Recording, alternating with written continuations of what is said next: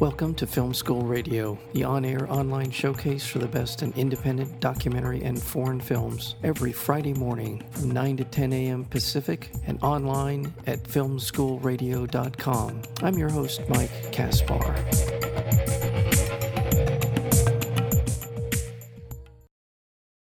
The film is called The White Fortress, or Tabicha. It's the story of Farouk, an orphan who lives with his ill grandmother in the rundown Sarajevo suburb of Alipašino Polje.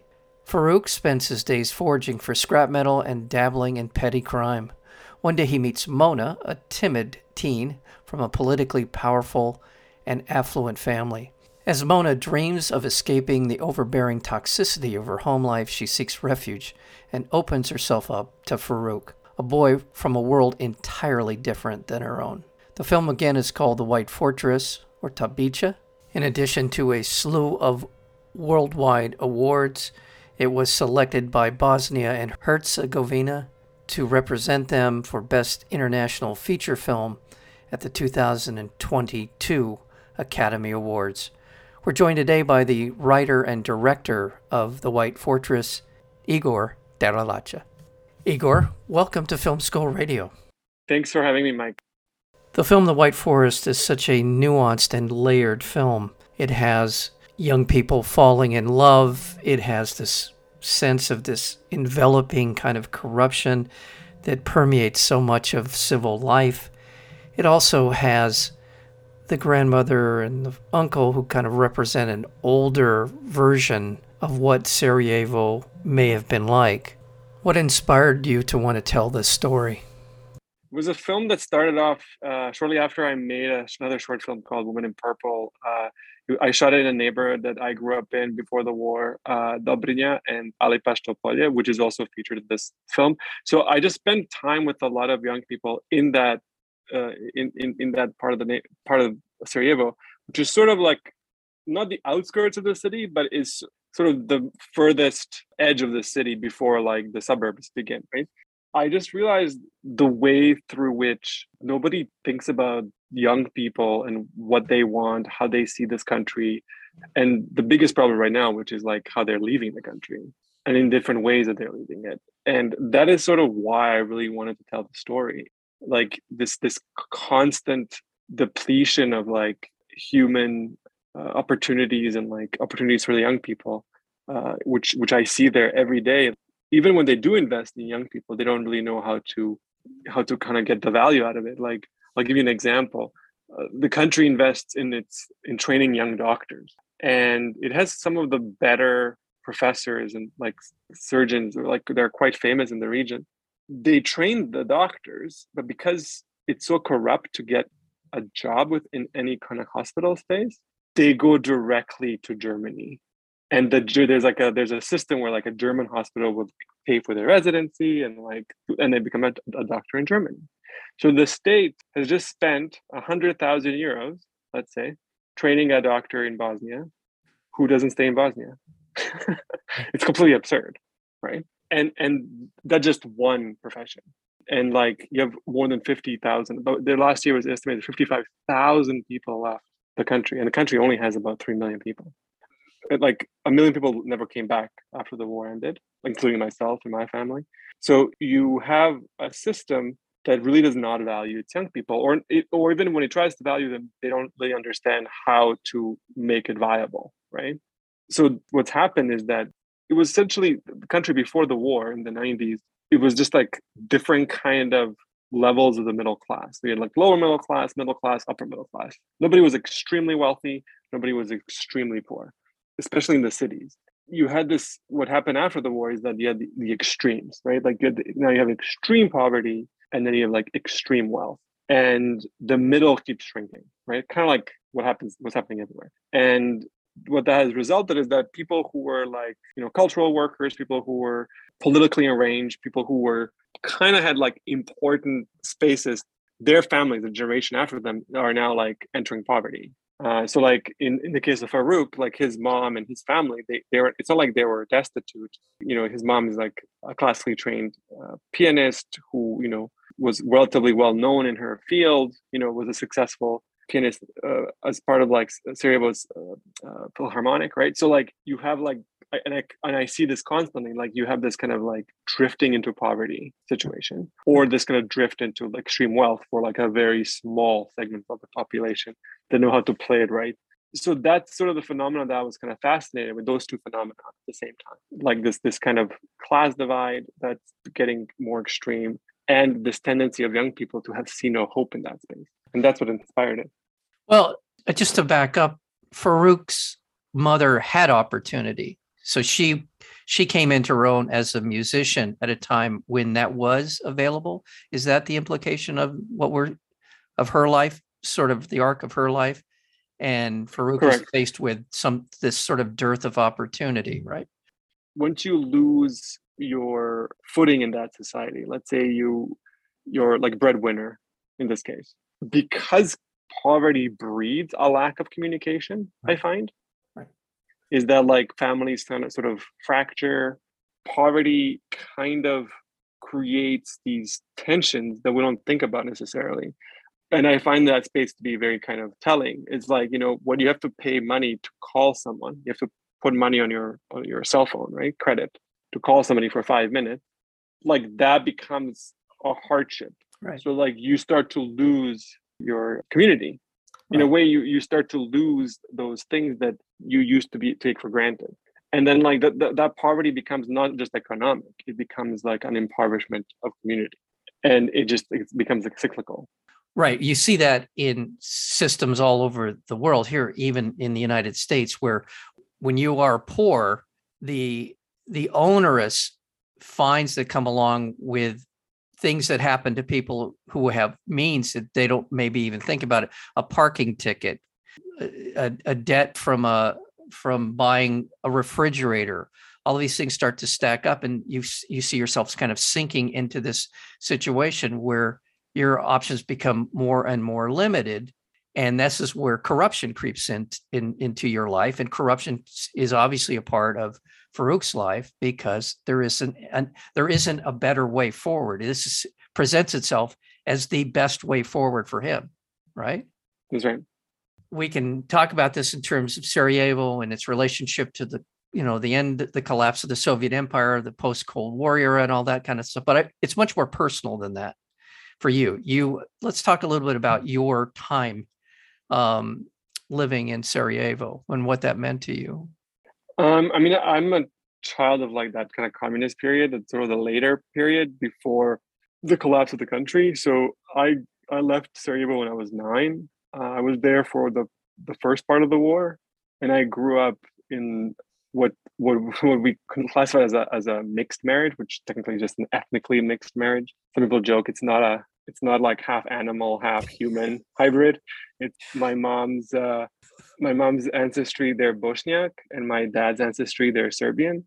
So they they like many other people who were like in that kind of mixed situation, which was very common, uh, especially in the urban centers. So like Sarajevo, Zagreb, Belgrade, they were kind of stuck in a space where like what what, what do we do now? And a lot of mixed families like that they they left the country. I mean, a lot of even non-mixed families of the country but like you didn't really necessarily see a way forward right like you had to kind of define your new identity through this kind of at least for the for the first 10 20 years through this kind of nationalist lens they left uh, first was my mom and myself and my brother we left uh, sarajevo they already started shelling um, and my dad stayed thinking he can like protect the apartment because the war would end in three weeks like he kept telling himself that and my mom was like, "No, it's not. It's gonna. It's not gonna end for years because like she knew once this starts, it does not end." I think like we left within a week. He he was uh like his one of his neighbors wanted to kill him. it's like yeah, that's what we're like. Uh, and then like his mom helped him get get him out first from that neighborhood, eventually from the city because he was gonna be uh, forced to serve into in the Serbian army, the Vojska Republike Srpske, but also he had, he was mobilized for the Bosnian army. So like he didn't want to fight and uh, didn't see and understand like what he was fighting for when we're like refugees, like we were in uh, Serbia, we were in Croatia and Austria. We were trying to get to Germany. It was not successful. So we ended up being stuck in Croatia for a while in like a region that was also had a conflict, but there was a ceasefire. So like we were in like the Krajina region. So it was it was it was an interesting kind of year of like first on the run. And then when my dad eventually did manage to get out because my grandmother was not well, so she was allowed like safe passage into a hospital in Belgrade, he was the escort, right? And then he just kind of went underground and hid in Serbia as like a, I guess like a, a war dodger. And we eventually were able to get papers for Canada and sort of started that entire kind of process of of, of, of coming to Canada. Uh, about uh, we left up almost a year after we left Sarajevo. We arrived in Canada. Well, that's an amazing story. I uh, the dynamics of the film, as as I mentioned, um, where Farouk meets Mona, and as you were talking about earlier, the sort of the the uh, the haves and the have-nots, and uh, Mona is among the in a family that is politically plugged in, politically powerful enough for her to live a completely different life than Farouk. Let's uh, talk a little bit about the superb cast of actors that you have enlisted, starting with Pavle Čemerikić, who plays Farouk in the film, as well as Sumeja Dardagan, who plays Mona. Both of these young actors are just wonderful in terms of their chemistry, in terms of how their characters play out the situation that they find themselves in. Very well done. Where did you find them? So like he was he was an up and coming actor in the region, especially in like Serbian films. Uh, no, it's a film from 2014 called No One's Child, and he had like a supporting role, which I which really kind of stayed with me. He had the kind of the, the the less talked about role in that film, and then he was in a film called The Load, uh, that was that made the rounds. It was in Cannes in 2018, and then there was another film that was in Berlin uh, called Šavovi Stitches, that where he was also quite good. So there, it was somebody I could kept in the back of my mind as a potential for Farouk because like I, I kind of like saw him doing this perfect thing. He could do a lot just with his presence, this kind yeah. of silent kind of. Um, he could inhibit a, a character in a way that I don't think any of the other young actors in the region can. Like I felt like they were they were always kind of acting, right? Like I, I didn't I didn't entirely buy it buy it. In his case, to the benefit of like the sort of regional situation is that in Belgrade and Zagreb, there are young actors who there's enough work for them so that they're sort of like a, an industry of young actors. Whereas in Sarajevo, there isn't enough stuff made, right, for a young actor to kind of survive in that space. You either had to go cast like non-actors to that process, or you you cast somebody from one of the other surrounding countries and i cast them from serbia so he's belgrade raised actor uh, born i think he was born in kosovo but like he kind of grew up in that system but he's non he's not classically trained. He he just was somebody that came into acting through accident in a way. But i just felt like he could be one of these like great uh, regional stars you know in that serbo-croatian language group. And then when I offered him the role, he spent time in Sarajevo. He had a dialect coach because the way they speak in Belgrade and the way they speak in Sarajevo, like you can understand that 100% the issue is dialect. Sure. So he just spent some time with like a dialect coach who's also an actor in the film, Ervin Bravo, the, the mob boss. Um, and then he kind of like found that edge, the the edge of the Sarajevo dialect. I think the local critic in the main daily said he didn't realize that this was not a local child. that's how he that's how he summarized the his how convincing his dialect was. By the way, that's a great scene with the mob boss in the film. Yeah, so the yeah the, so the so like now that you if people haven't seen the movie and if yeah. do check it out. Yeah, like yeah, that was his teacher as well. great, just uh, yeah, it's, it, it starts out at a certain place and it ends in a very different place. Let's put it that way. But uh, yeah, and and the mob boss Ervin Bravo, he's like probably the most famous uh, male actor in Bo- uh, Bosnia, or like the second most famous. Yeah. And if people have seen any Bosnian films, they've seen him in like last year's Quo Vadis Aida by Jasmila Žbanić, the film that came out last year. He's got a two great, years ago. He yeah. had a great pre- presence in the film, limited uh, part, but nonetheless an impact on the film. And Sumeja Dardagan, who plays Mona, again, both of these young actors for me had this wonderful ability to be low key in their expression, but at the same time, very expressive with their eyes and with there were certain things that they did that were just really masterful in terms of just how they presented the character and, and how they connected to one another. I just was really taken by it. Let's talk about Sumeja Dardagan and her presence in the film as Mona.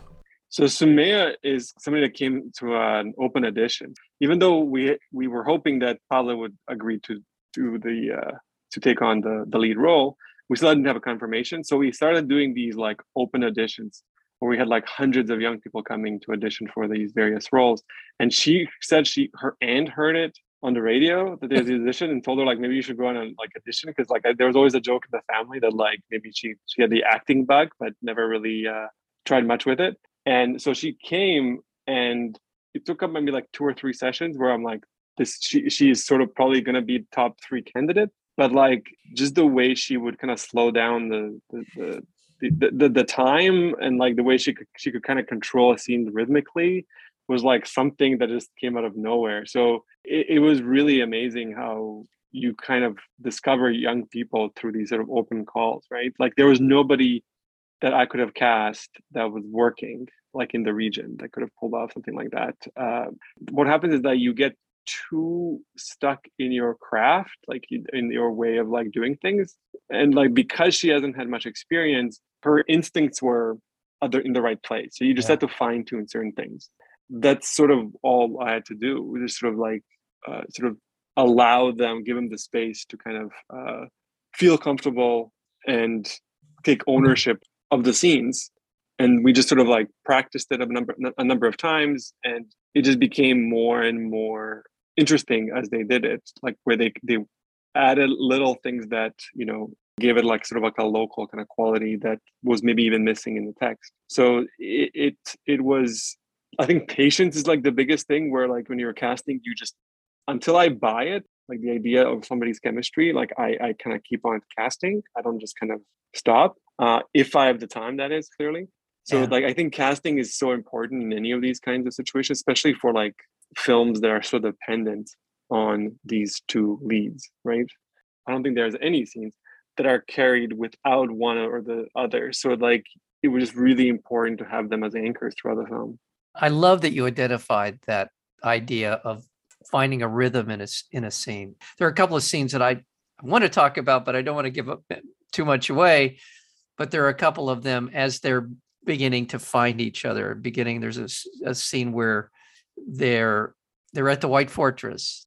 In addition to the fact that young people falling in love with one another, they also did a, a, a you and her and the collaboration with them did a great job of subtly underscoring kind of the cultural and sort of the the differences and where they come from in a way that just enriches the story. It enriches the point of the film, I think, in so many different ways that uh, it just you know just a great job with with them and with with their characters. So uh, congratulations.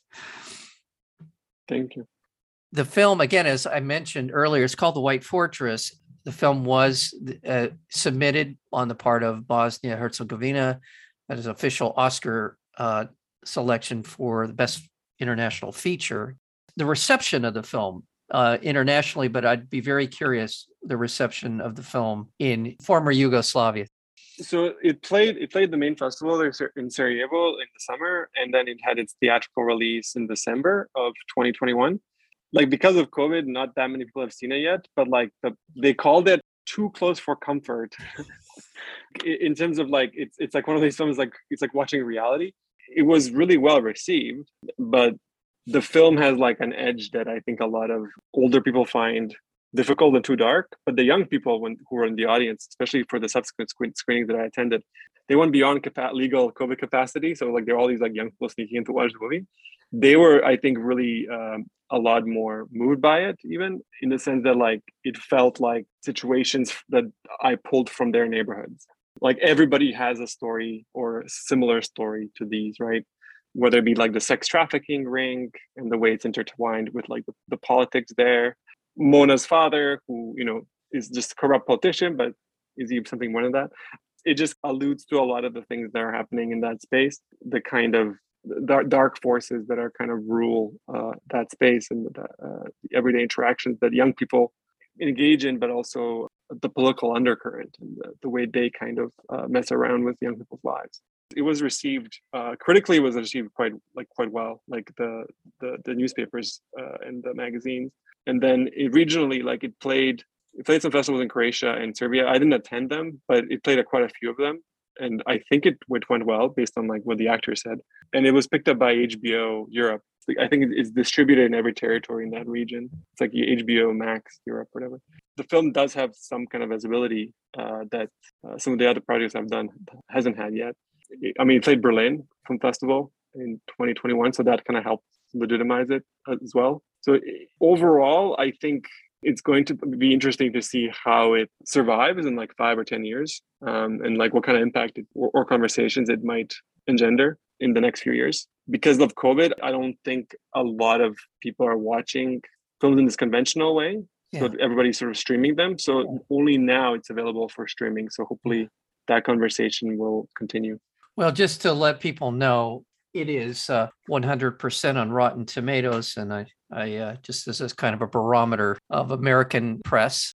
Again, it's a, just a terrific film, The White Fortress. Thank you, writer, director of The White Fortress or Tabicha, Igor Drljača. Thank you so much, Mike. All the best Thank to you. Thank you for your time.